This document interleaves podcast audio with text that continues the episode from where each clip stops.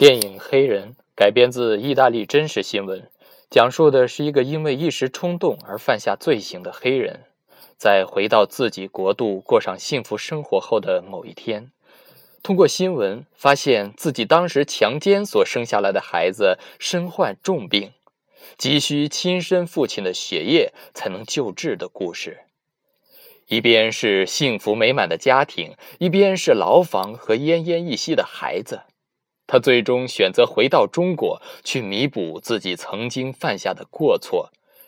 然而，在这趟赎罪之旅中，又会发生些什么呢？又有谁在等着他呢？